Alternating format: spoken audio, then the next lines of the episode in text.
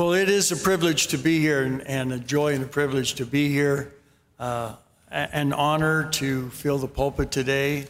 Uh, really appreciate the opportunity. First time I've ever been in beautiful downtown El Paso.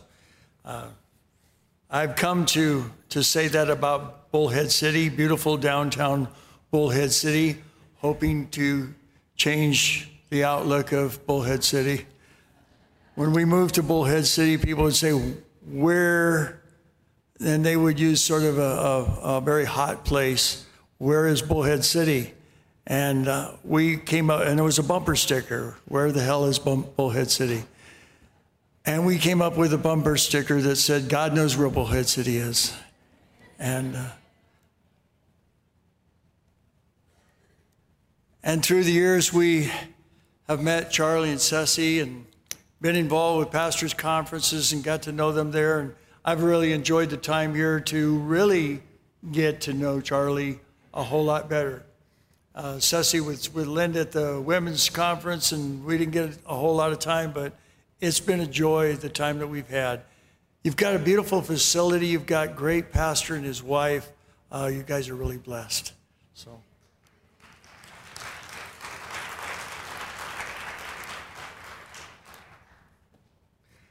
I asked Charlie. I called Charlie. I said, um, "Charlie, what what do you want me to speak on? Is there anything specific?" And he said, "Whatever God puts on your heart." And so, would you, before I start, would you, would you bow your hearts with me and pray? Father, we want to ask that your Holy Spirit would be poured out. Lord, on me as a speaker and, and your congregation, your people, as they would hear, and your, your spirit would touch each heart as needed, that we would be changed and challenged, encouraged. Lord, that you would give us everything that we need to be obedient to your word. We love you and we thank you. In the wonderful, wonderful name of Jesus, amen. And a lot of different things that are going on. Uh, we have the National Day of Prayer coming up, and I was talking with someone to, about prayer, someone that had, had stopped by. It was concerning the National Day of Prayer. And, but there's also been a number of things that have been going on uh, in recent times that will put on my heart to, to share with you a message about forgiveness. And it started with the idea of prayer. It started with, with what Jesus says. And if you'll turn in your books, in your Bibles to Matthew chapter 6, I'm going to start with verse 5 because I want to just lead into the text. And then we're going to go to a few other places uh, in the Bible as we go along. And when you pray, you shall not be like the hypocrite, for they love to pray, standing in the synagogues and on the corners of the streets, that they may be seen by men. Assuredly, I say to you that they have their reward. But you, when you pray, go into your room and when you have shut the door, pray to your Father who is in the secret place, and your Father who sees in secret will reward you openly. And when you pray, do not use vain repetitions as the heathen do, for they think that they will be heard for their many words. Therefore, do not be like them, for your Father knows the things you have need of before you ask of him. So, in this manner, therefore pray. Our Father in heaven, hallowed be your name. Your kingdom come, your will be done on earth as it is in heaven. Give us this day our daily bread, and forgive us our debts as we forgive our debtors. And do not lead us into temptation, but deliver us from the evil one. For yours is the kingdom, and the power, and the glory forever. Amen. to model prayer. We kind of know it as the Lord's Prayer. It's often so, well, let's do the Lord's Prayer. Will you pray the Lord's Prayer? Well, it's a model prayer. Jesus, when you pray, pray like this. And there's another place where Peter says, uh, they come to him, and it wasn't necessarily Peter, but the disciples came and said, Will you teach us to pray? He said, When you pray, pray like this Our Father who art in heaven. And it's the same prayer. I don't know if it was a different time or if these times connected together, if it was the different ways that the apostles that wrote the, uh, the Gospels shared their viewpoint of when it was and how it was. You know, judging from the, the disciples who are a lot like us, Jesus, he said things a lot twice.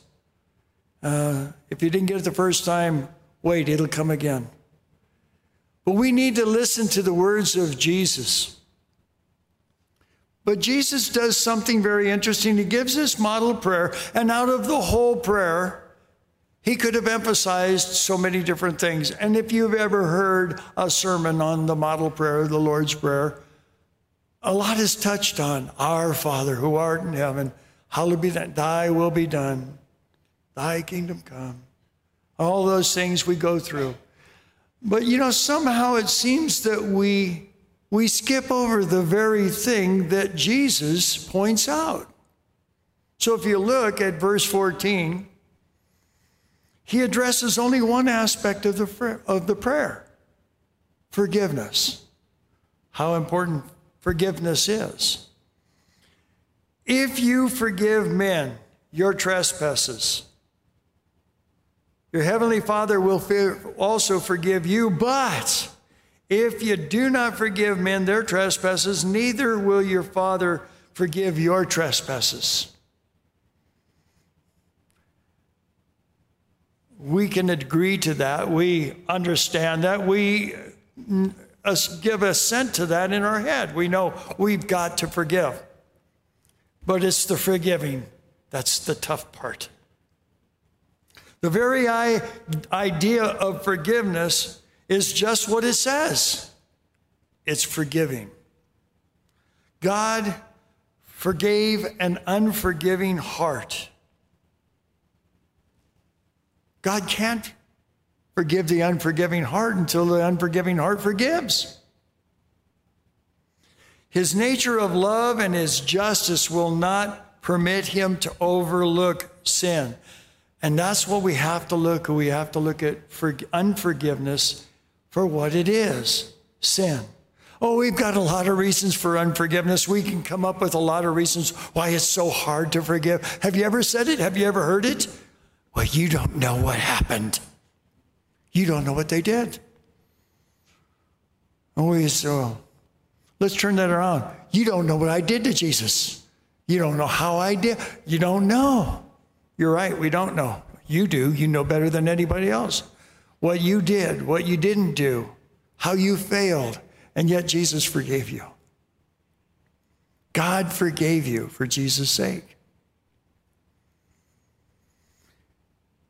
He can forgive only where mercy and tenderness of forgiveness is found. And for, that, that is all a matter of choice. We have to choose to forgive. We have to choose to make a decision to forgive, to, to operate in the uh, operate in the act of love two principles that I saw in this, and the first is a promise, and the promise is God will forgive you. That's good news. We like that part. But there's also a warning, and the warning is if you refuse to forgive others, you can't be forgiven. You know, sometimes we look at forgiveness a lot like some of the other sins. It was only a little lie. It was only a little lie. Well, it's only a little unforgiveness. It's a resentment. It's a forgiveness. Unforgiveness comes in a lot of different ways. And sometimes we have to look at and see in our own life and say, is there unforgiveness? And then address it and surrender it. Forgive us our trespasses. I noticed something very interesting between verses 14 and 15 and the model prayer. He says, Forgive us our debts as we forgive our debtors. He uses the term debt. You might want to go back and circle those the debt, because that's about forgiveness too. But I noticed something about the word trespass, and, and I thought, oh, okay, well, what does that mean? And I went back to the word to find out exactly what it meant. And the word trespass, parapatoma, I'm not even sure if I'm saying it right because I don't speak Greek all that well. But that Greek word means to stumble, to fall, to slip, to blunder, to deviate from righteousness and truth. And it sounds like it applies to every one of us all. Notice I, I noticed three things that Jesus takes it for granted we need forgiveness. Because he says, Your heavenly Father will forgive you. We need forgiveness. We know we need forgiveness. Why? Well, because we stumble, we fall, we blunder, we deviate from righteousness and truth. We, we all do it, and we all do it way too much. God promises He will forgive us our trespasses if we'll do one simple thing forgive others. Well, we need to lead, we need to have short lists. Actually, we should have no lists at all. Uh, a short list is just, well, okay, I have a little, I only have a few on my unforgiveness list. Oh, be quick to forgive. Be quick to overlook. I was thinking of a young lady that came and served us breakfast this morning, and, and it wasn't that I require the girls or the servers to be a certain way, but she just seemed to be a little bit off. Mm, almost rude. She wasn't, but you know, getting there. And what went through my mind was, huh, wonder what her problem is. And then I, I followed that out. I wonder what her problem is. I wonder what happened this morning. I wonder what's wrong. You see, we don't do that, do we? Yeah, jerk, where'd you learn to drive? Right? Yeah. I've been on your streets enough to say, you've got really nice streets compared to Bullhead City. We only have one main street that goes through one end of Bullhead City to the other. It's called Highway 95. Speed limit is 45 miles an hour. Now, we have some people that drive 50, 55, and, and beyond. Those aren't the ones that bother me. The ones that bother me are the ones that are going 40, 35, 30, and they've had their blinker on since Hancock. Go back to Wisconsin. Please go back to Wisconsin. I pray for heat. They'll leave. Snowbirds. You, you know, but we don't know what's going on. We don't know what's happening with them. So instead of praying a prayer, we start getting upset and and we enter into unforgiveness. You know how I know it's unforgiveness? Because I'm in town by now. I'm down in Old Bullhead City. Since Hancock, I've been behind this person because I can't get around because someone from Wisconsin is in the other lane as well. And I'm fuming and I can't. And I get around them and you think I'm going to be okay? Mm-mm. No, by the time I get to the other end of, of town, I'm still going to. You see, in reality, that's, that's unforgiveness too. We're still upset because of someone who was driving slow. Second thing, in all the world, the greatest thing is uh, not the second thing. Well, the second thing was the greatest thing in all the world is to be forgiven of our sins. Amen? A- amen. We know that. Uh, some of you really, you you sit there and you're amazed that God forgave you. You, however many years. I was, I was amazed that God forgave me. I was amazed of how God forgave me. And then I was amazed that God was changing me and making me a new creature in Christ. It was just amazing. I was amazed and I was so grateful and so thankful. To be accepted, to be restored by God's hand, to be assured of seeing Jesus Christ face to face. Forgiveness of sins means that we're freed. And forgiveness means that we free others from the debt that they owe us for whatever they did. But I want to tell you something else. When you forgive someone else for whatever it is that you have against them, you free yourself. You set yourself free. You are no longer burdened by the sin of unforgiveness.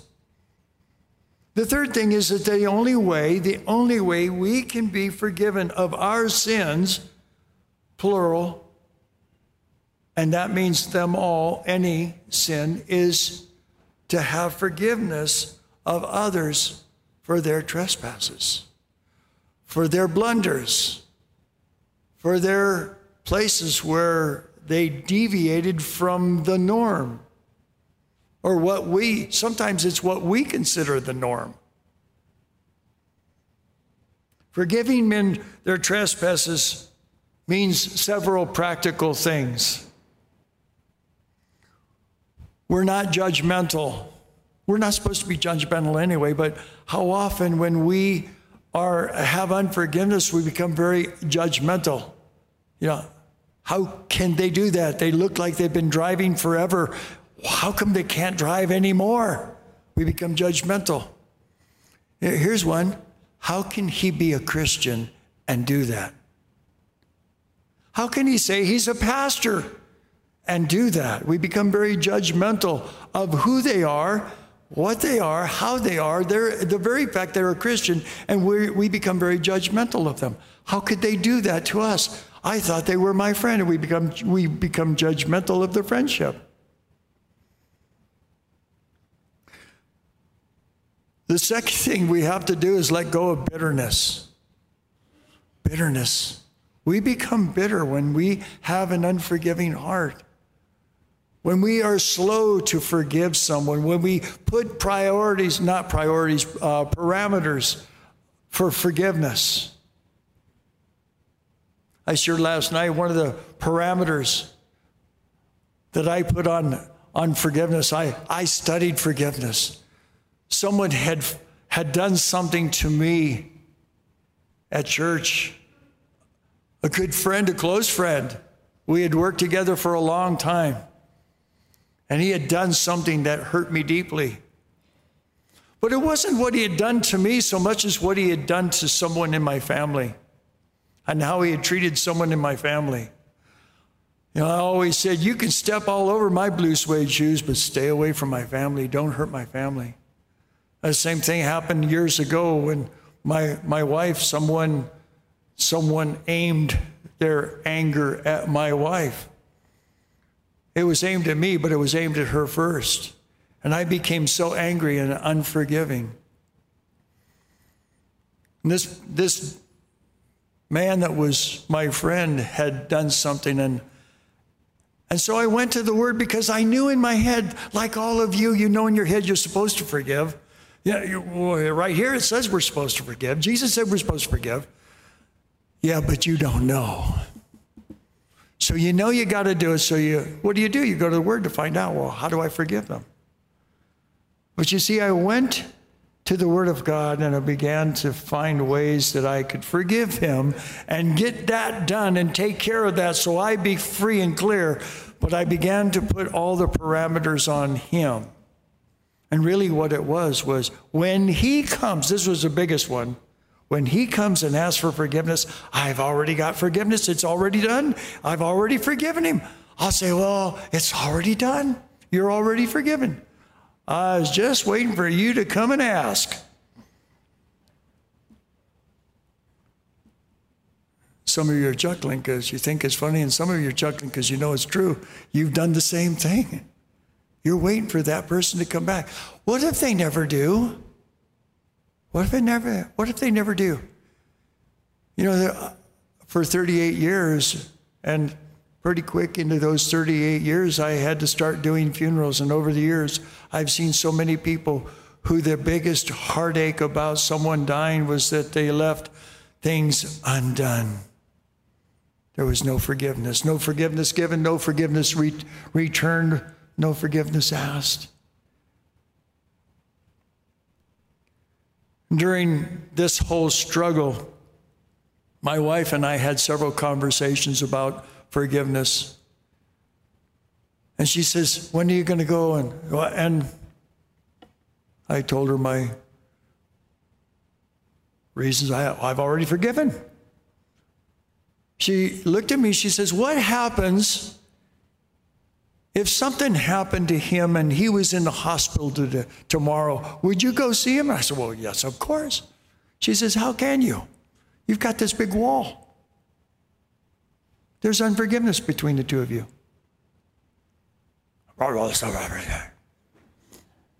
Pastor's wife, what do they know? Everything. Oh, yeah, she knows everything about me if you want to know. You really want to know the truth about me. And so she encouraged me and she encouraged me. And guess what happened? I was the one who ended up in the hospital. I was the one who ended up in ICU. And my friend sat in the parking lot. Because how could he come up? And he was close enough that in his mind, he said, I should be up there. I should be there praying for Pastor Chuck. I should be there comforting Linda. I should be there, but I can't. He couldn't because there was unforgiveness. When I was when I came home, he got in touch with Linda, wanted to meet with Linda. So I want to come and see Chuck. And so she sat down and she talked and she said, Okay, but I've got to talk to him. I gotta, it's got to be on his terms because he was he was pretty well hurt. Had a traumatic brain injury. Rattled my cookies pretty good. But she came in and she said to me, this friend of mine had gotten cut touch and he wants to come and see you. And you know, it took me a half a day to finally say okay because I struggled with it. Because unforgiveness has taken such root in my heart. And you know, I, I, I also took that time to really examine all the unforgiveness in my heart because you see, the unforgiveness had not just been him, but his wife. And when they got there, and I, I, I wanted to ask her forgiveness, and, and they said, Well, we're not really here to discuss you know, what happened. We just, we just want to say we're sorry and we, we just want to, we just want to, things to be right, right between us. And I said, okay. You see, sometimes we have, no, it's got to be settled. We got to talk about it. We're the right and the wrong of it. Sometimes it really doesn't matter. And so we ended up praying together in the front room and it was like old times. And, and they left. We're going to get together. We're going to get together. And you know, we never did. We still haven't. But my friend and I are friends. Not like we were, but we've started a new friendship, and it's built on, on the grace of God. You see, the, the reason I share that story is not for a pat on the back. My, I, I want you to know that the, the things that are, seem to be the hardest, God can overcome. He's the God of impossibilities. You have to surrender, though. You have to, you have to let go of the revenge if you've already planned it. Don't plan it if you if you haven't yet, don't. But if you've already got the revenge, you know this. I, have planned revenge. I told you the Linda was hurt by somebody, and I, there was revenge in my heart for this guy. I just wanted to scare him. My plan was just to scare him, just to make him un, to hurt because I had been hurt, because she had been hurt. You have to let go of revenge. You can't hold hard feelings for that person. Okay, I forgive you, but I never want to see you again. I don't want anything to do with you again. I, that's fine. I forgive you. We're done. Good. You're good. You're free. I'm free. Everybody's free. I don't ever want to see you again. That's not forgiveness. You still have a debt. the debt is still there. That's part of the debt.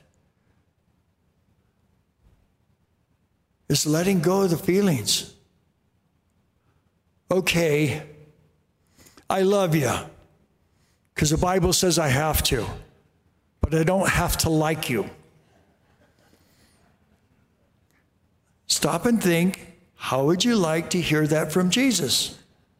Okay, I got to love you because my father said I have to, but I don't have to like you. You know what? Jesus doesn't have to like our sin, and He doesn't have to like the things that He wants to change in our hearts and our, our lives, but he, he still loves us. Here's the thing I love you, but I don't ever want you in my sight again. You know, there's sometimes that that just happens. And, and you know, forgiveness doesn't mean that that person has to, you have to be friends with that person. But you have to let go of the unforgiveness. You have to let go of the feelings. Here's one that's really hard don't talk about it. If you get it, get it forgiven, okay? But if there's unforgiveness hasn't been, stop talking about it. Stop telling anybody who will listen about it, what they did, and why you, you just can't believe it. I can't believe that they did this. You know, two months ago I was fine, but now they did this and I'm just a mess. And you go on and you go on and you go on. And what you're doing is you're making yourself look like the victim to get the sympathy, to get everybody, and it's all about you. And you talk and you talk and you talk. And you're destroying them and the rumors and all the different. Here's one of my favorite you're setting the story straight. Here's, what really happened. And what you're doing is, is just fortifying the unforgiveness in our hearts. So, where do I get all this stuff? Would you turn to your Bibles? Stay there in, in Matthew. We're going to be going back, not, not exactly, but we're going to be going back but I want to read you the, because my wife came home the first time. She comes skipping in from a women's conference. You know how they do? Guess what happened? Oh, I got to tell you all about it. And she was excited, and I'm saying, well, uh, not really, but it's my, I'm, you know, I'm, I'm bugged about this whole thing. And it's been weeks. And finally, she looks at me and she says, What's wrong? I'm still bugged about that situation. She says, They didn't do it against you. Why don't you let it go? Well, I can't let it go. And she turned me to this passage. And this is what she gave me as counsel. It's in Ephesians chapter 4.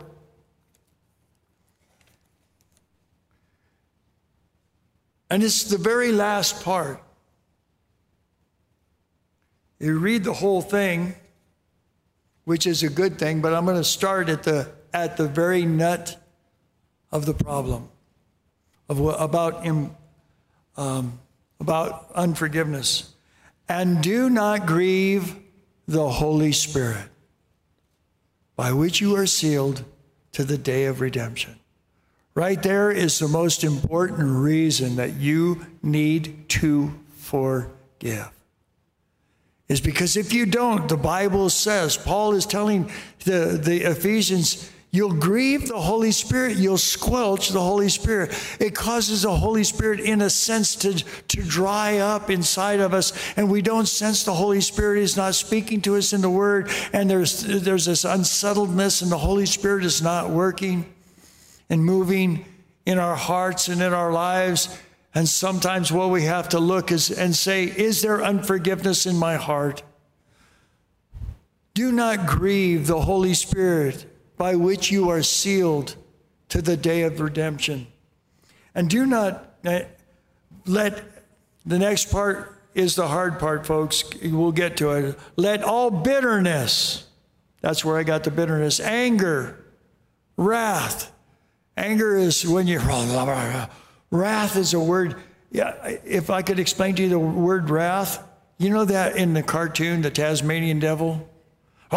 He comes spinning up, and that's wrath. That's wrath. He goes from anger to you're breathing hard. Let all bitterness, anger, wrath, evil speaking, with all malice. You know what malice is? The desire to hurt for the hurt you have received. It's just a desire. It's not even the the execution of it. Just the desire. Let, let it all. Here's the hard part let it be put away from you. Okay? Let it be put away from you. Oh, oh. Oh. Charlie, I'm sorry.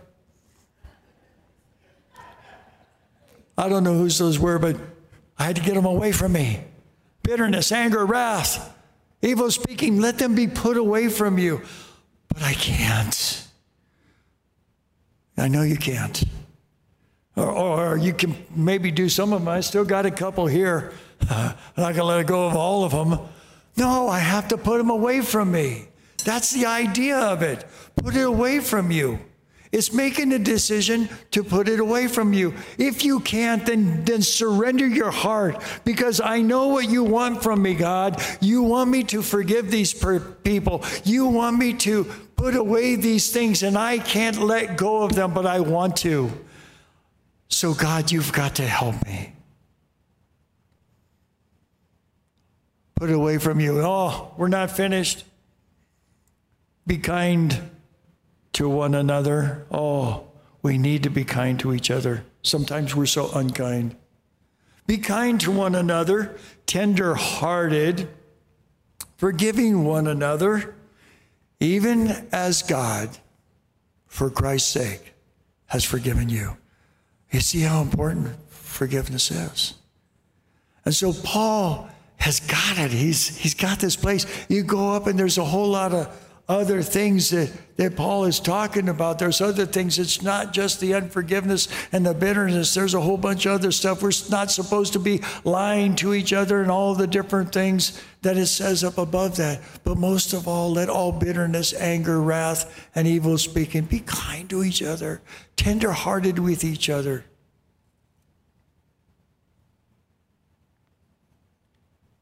Would you turn back to Matthew chapter 18, please? Starting with verse 21. Peter. Don't you love Peter? Isn't he one of your favorite apostles? He's always getting himself into trouble. Yeah, he, he's so he can be so right on one minute and get in trouble the next. And this is kind of one of those situations where he comes to Jesus and he says, Lord, how often shall my brother sin against me and I would forgive him? Up to seven times? Don't you just wonder what might have just happened? Peter, being who he was, was having a problem with Thomas or one of the other disciples. And well, they'd come up, they'd done something, you know, they had stumbled or fallen or fell or whatever. And he was, Oh, I forgive you, brother. And then he goes over to Jesus and, and he says in a stage whisper, Jesus, if a brother causes me to stumble, how do I try, do I forgive him seven times? Is that good? And he says to himself, because if it is, you've only got six left. Then I don't have to forgive anymore. And sometimes we think that. And Jesus says to Peter, not seven times, but 70 times seven times. And Peter's thinking in his mind, 490? But Jesus wasn't really talking about 490, was he? Because he was doing what rabbis do, you this impossible number anyway. But if you really stop and think about it, if you're counting, if you're saying to somebody who constantly rubs you raw and you forgive them and you forgive them and you forgive them, how long are you going to forgive them? You've only got 27 left, pal, because you've been counting. You've been counting. So if you've been counting, you haven't been forgiving. That's really the whole point. And then Jesus goes on to talk about forgiveness. He talks and, and he says, Therefore, the kingdom of heaven is like a certain king who wanted to settle accounts with his servants. And when he had begun to settle the accounts, one was brought to him who owed him 10,000 talents. But as one, he was not a, but he was not able to pay. His master commanded that he should be sold with his wife and his children and all that he had, and the payment be made. The servant therefore fell down before him, saying, Master, have patience with me, and I will pay you all. And then the master of that servant was moved with compassion. And he released him, and he forgave him the debt. See why I asked his circle debt?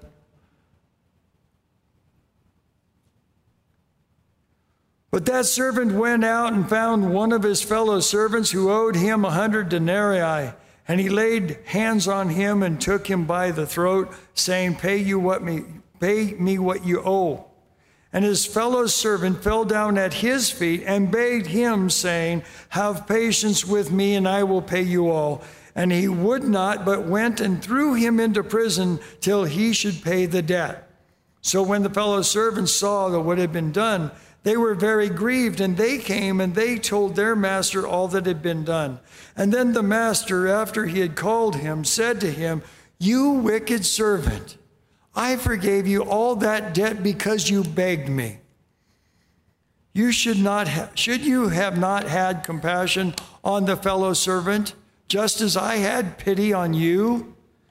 And the master was angry and delivered him to the torturers so he should pay all that was done to him. Excuse me, all that was due to him. So my heavenly Father will also do to you if each of you, or do to each of you, if from his heart. Oh, there's another one you need to circle. From the heart. Not from the surface, but from the heart. From the heart. Does not forgive his brother his trespasses. He uses a different word again the trespasses, the stumble, the falling, the, the slips, the, I'm, I'm sorry, you know, gee, I shouldn't have done that. I know, but you did.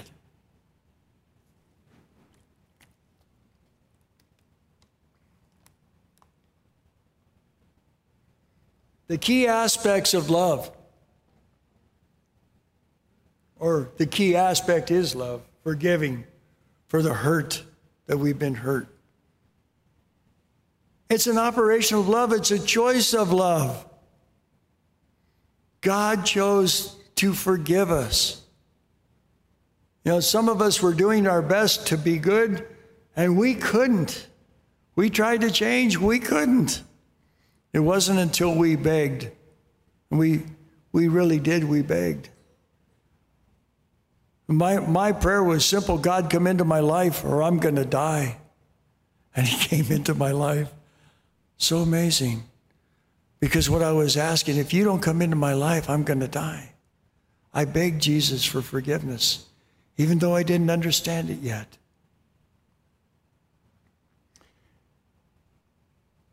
You can't actively operate in love. Not really. Anywhere if you have unforgiveness. If you have anger, bitterness, resentment, revenge in your heart, you can't forgive. not from the heart. Jesus says the kingdom of heaven is like. So, who is the king? God. He calls for account. You and I, our debt has been paid. Amen. If you're sitting here and you know Jesus Christ as Lord and Savior, your debt's been cleared, it's been forgiven.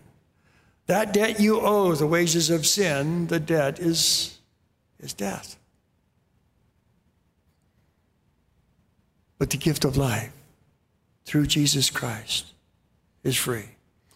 If you're sitting there and you don't know Jesus Christ, your debt's still on the boards. And you have to ask God to forgive your sins. You have to ask God.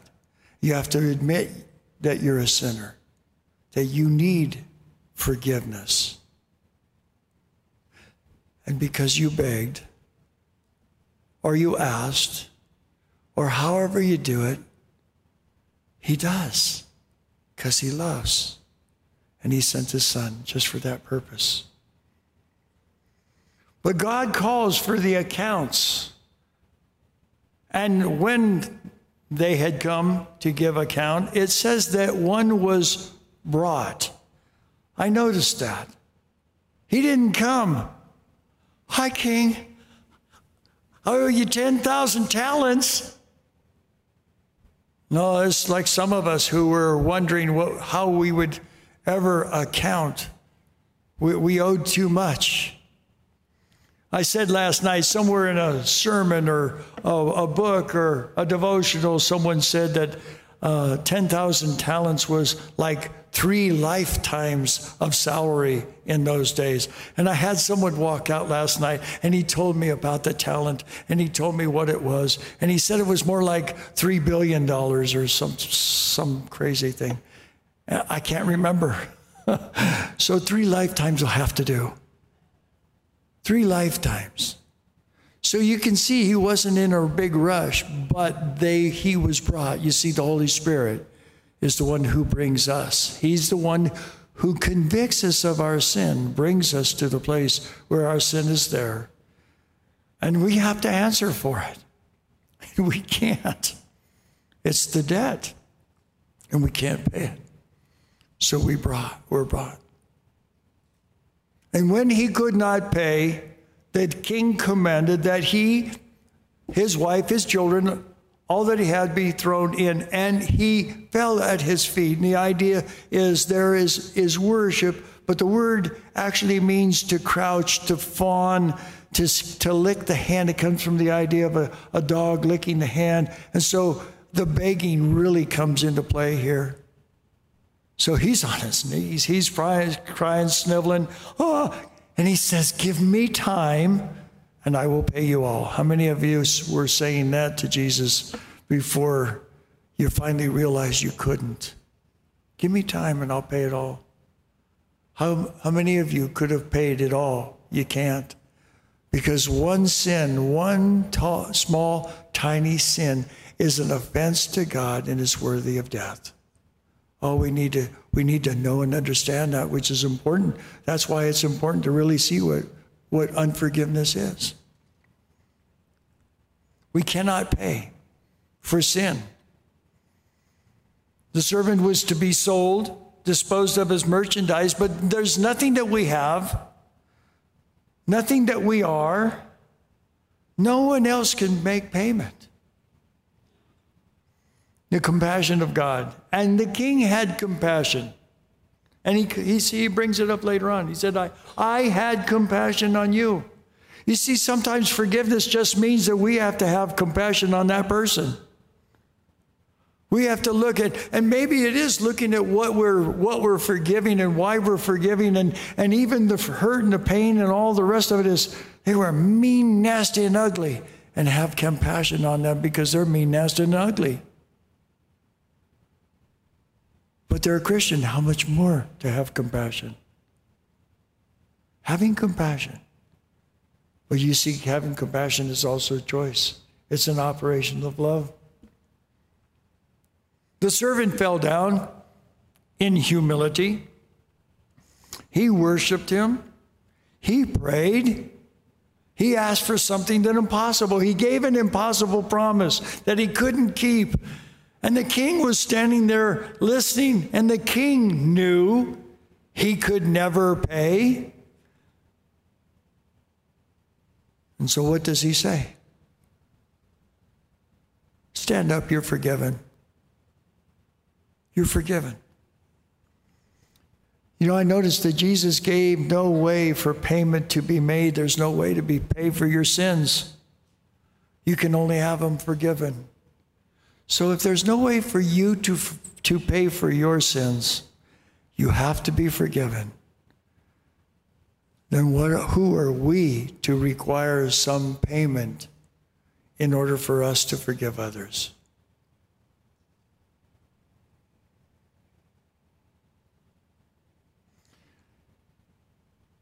The king had compassion. He felt sympathy. He knows the servant can't pay. He released him. He gave him, he forgave him all. He didn't rebu- reduce it. He didn't set up payments. The servant came in with a bad track record 10,000 talents. How's he ever going to pay any of it? If he has 10, he owes the king 10,000 talents. He's a crook to start with. Oh, so was I. I came in with a bad track record. You did too. Uh, you know how every one of you came in with a bad track record? Because you all had sin. And it was all, it all needed to be paid. And the only way you could get it taken care of was to have it forgiven. And so the servant goes out, and he's no more outside the, the gates of the palace, and he sees someone that he knows, a fellow servant, which is what we are, fellow servants.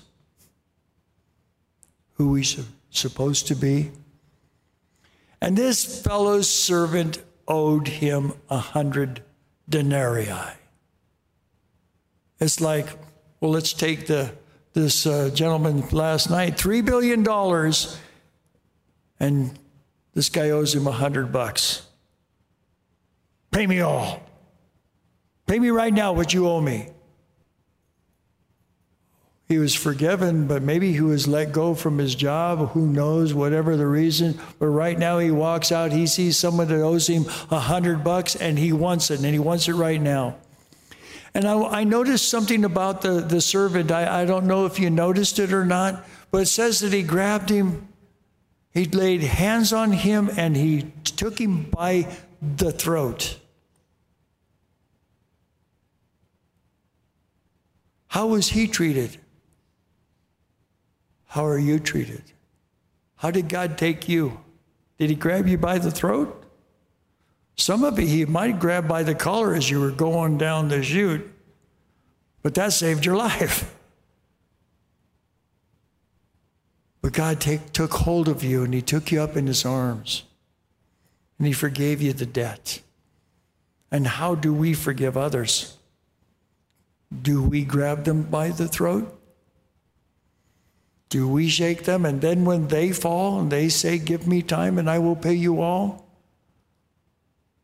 Do we decide, no, you're not forgiven? There's no way I'm going to forgive you. You owe me. And so you throw them into the prison. You know, a couple of scriptures that came to mind, I didn't mention it last night. I mentioned it, but I didn't mention it. But the Bible t- tells us that we are the temple of the Holy Spirit. And I was thinking about the temple being that place where the Holy Spirit is, and, and we go to pray, and, and our heart out of the heart, the mouth speaks. But the heart is also the place where we throw people, that we put them into dungeon until they pay.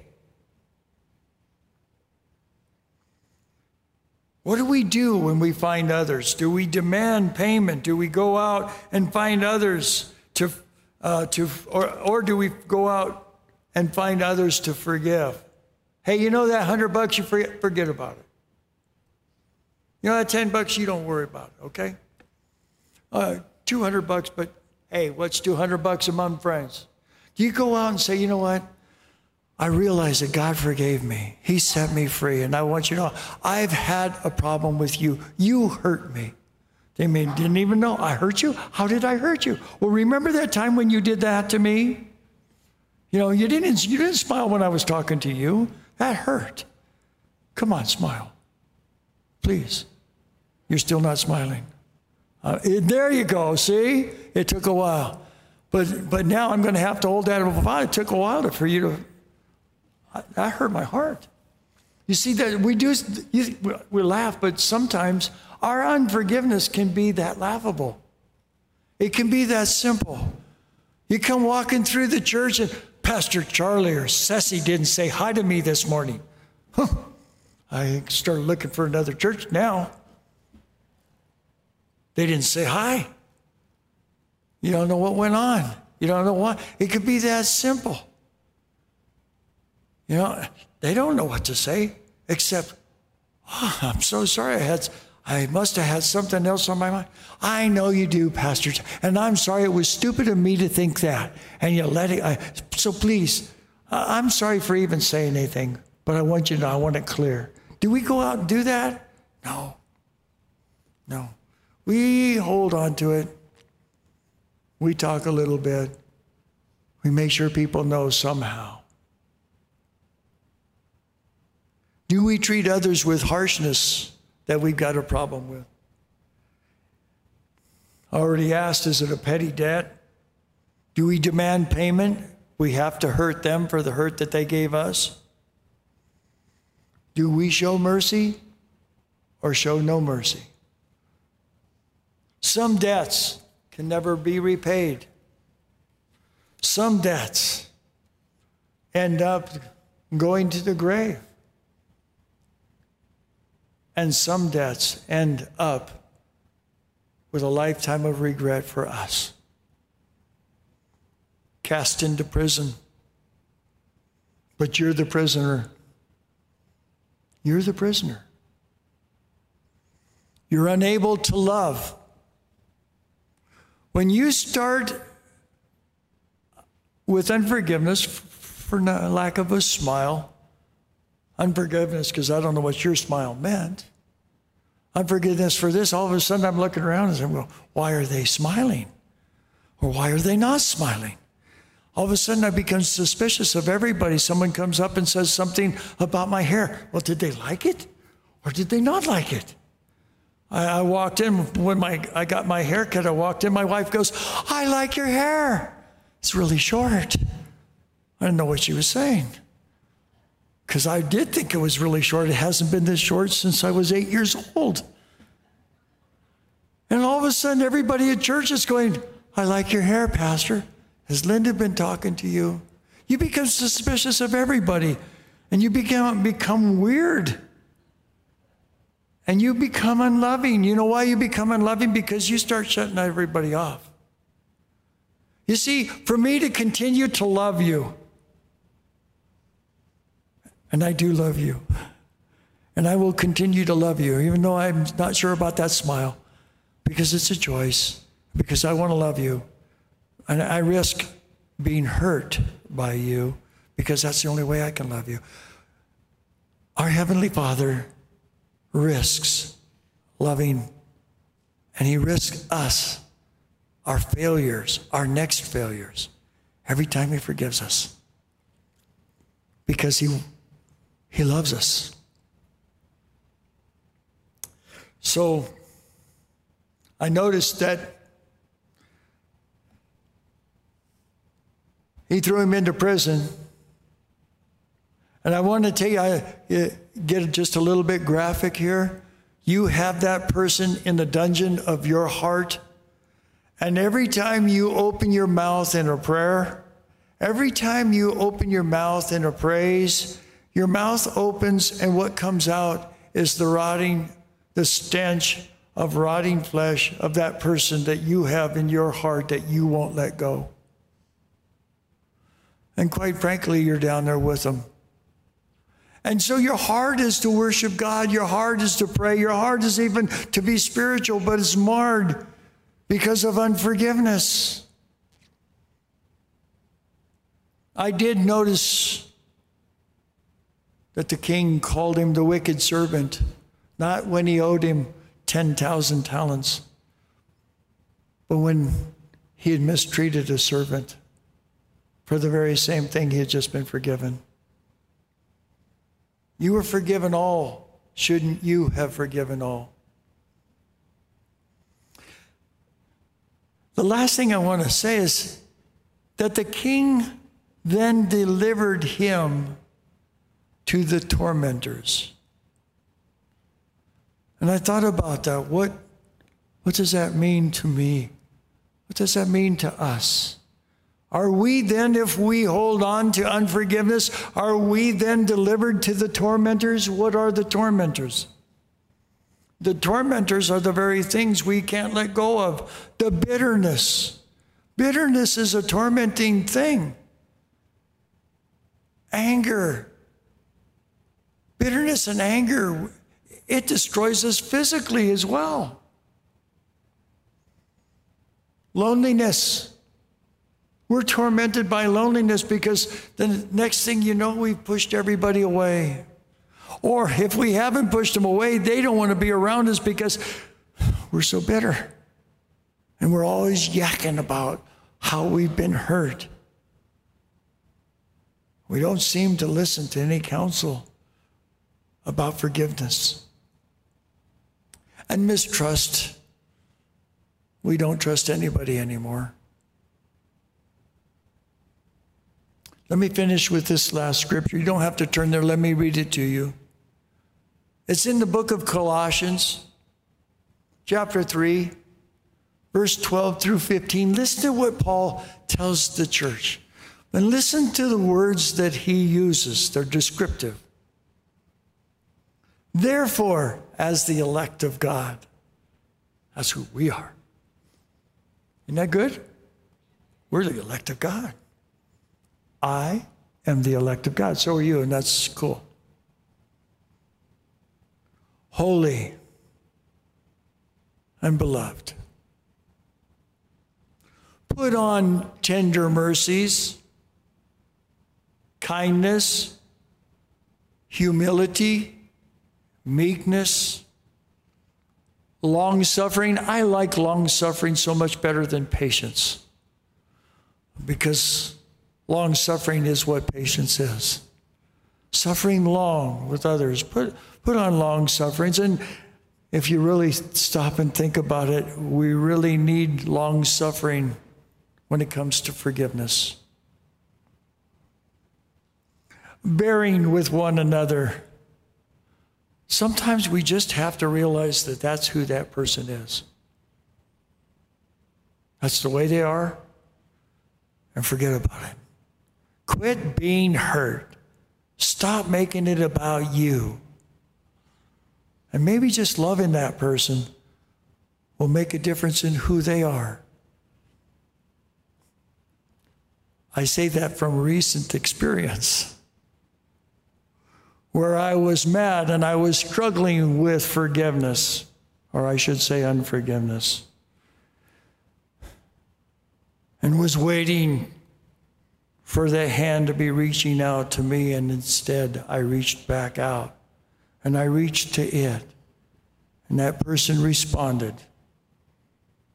well, because I had chosen to love them in spite of the hurt. Forgiving one another. If anyone has a complaint against each other, even as Christ has forgiven you, there it is again so must you also do.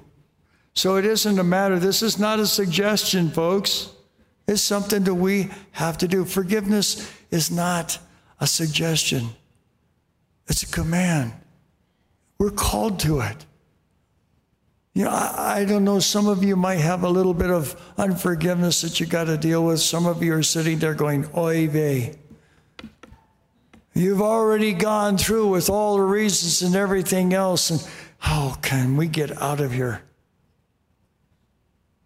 You know, It's not optional. It really isn't because I want to be forgiven, so I want to live in forgiveness and I want to start forgiving quickly.